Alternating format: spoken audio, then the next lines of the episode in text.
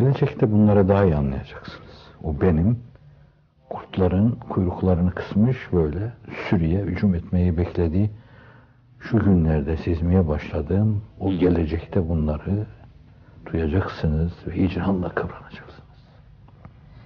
Ama sıkı durmak lazım.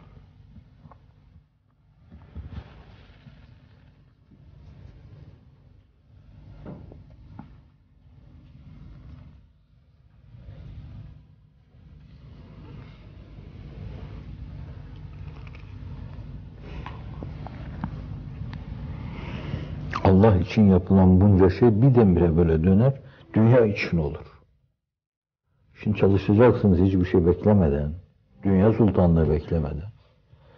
Tutsanız bu işi siz bütün dünya hükümranlığına, Türkiye değil hükümranlığına vesile yapsanız, çok kıymetli bir şey verip, çok basit, çok adi bir şey satın almış olursunuz. Evet, onun için çok aldanma noktaları var. Kayma noktaları var. Yapımıza göre ayakta duramayacağımız kadar mezelle-i akdam noktalar söz konusu.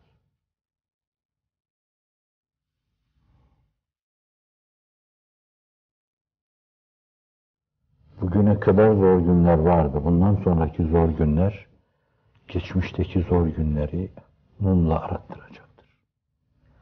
Çünkü o zaman kavga kendimiz var. İçimize takılacağız.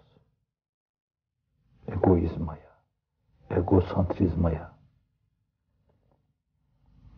Ettim, yaptım, çattım, kurdum, düzdüm, anlattım, düzen kurdum. Akıldan geçmesi bile onların Rabbe karşı ne büyük saygısızlık. Bu hususları sadece o söylemeli. Çünkü mülk onun, demonun, devran olun. Limenin mülkül yevm, lillahil vahidil kahhar, sahibi o.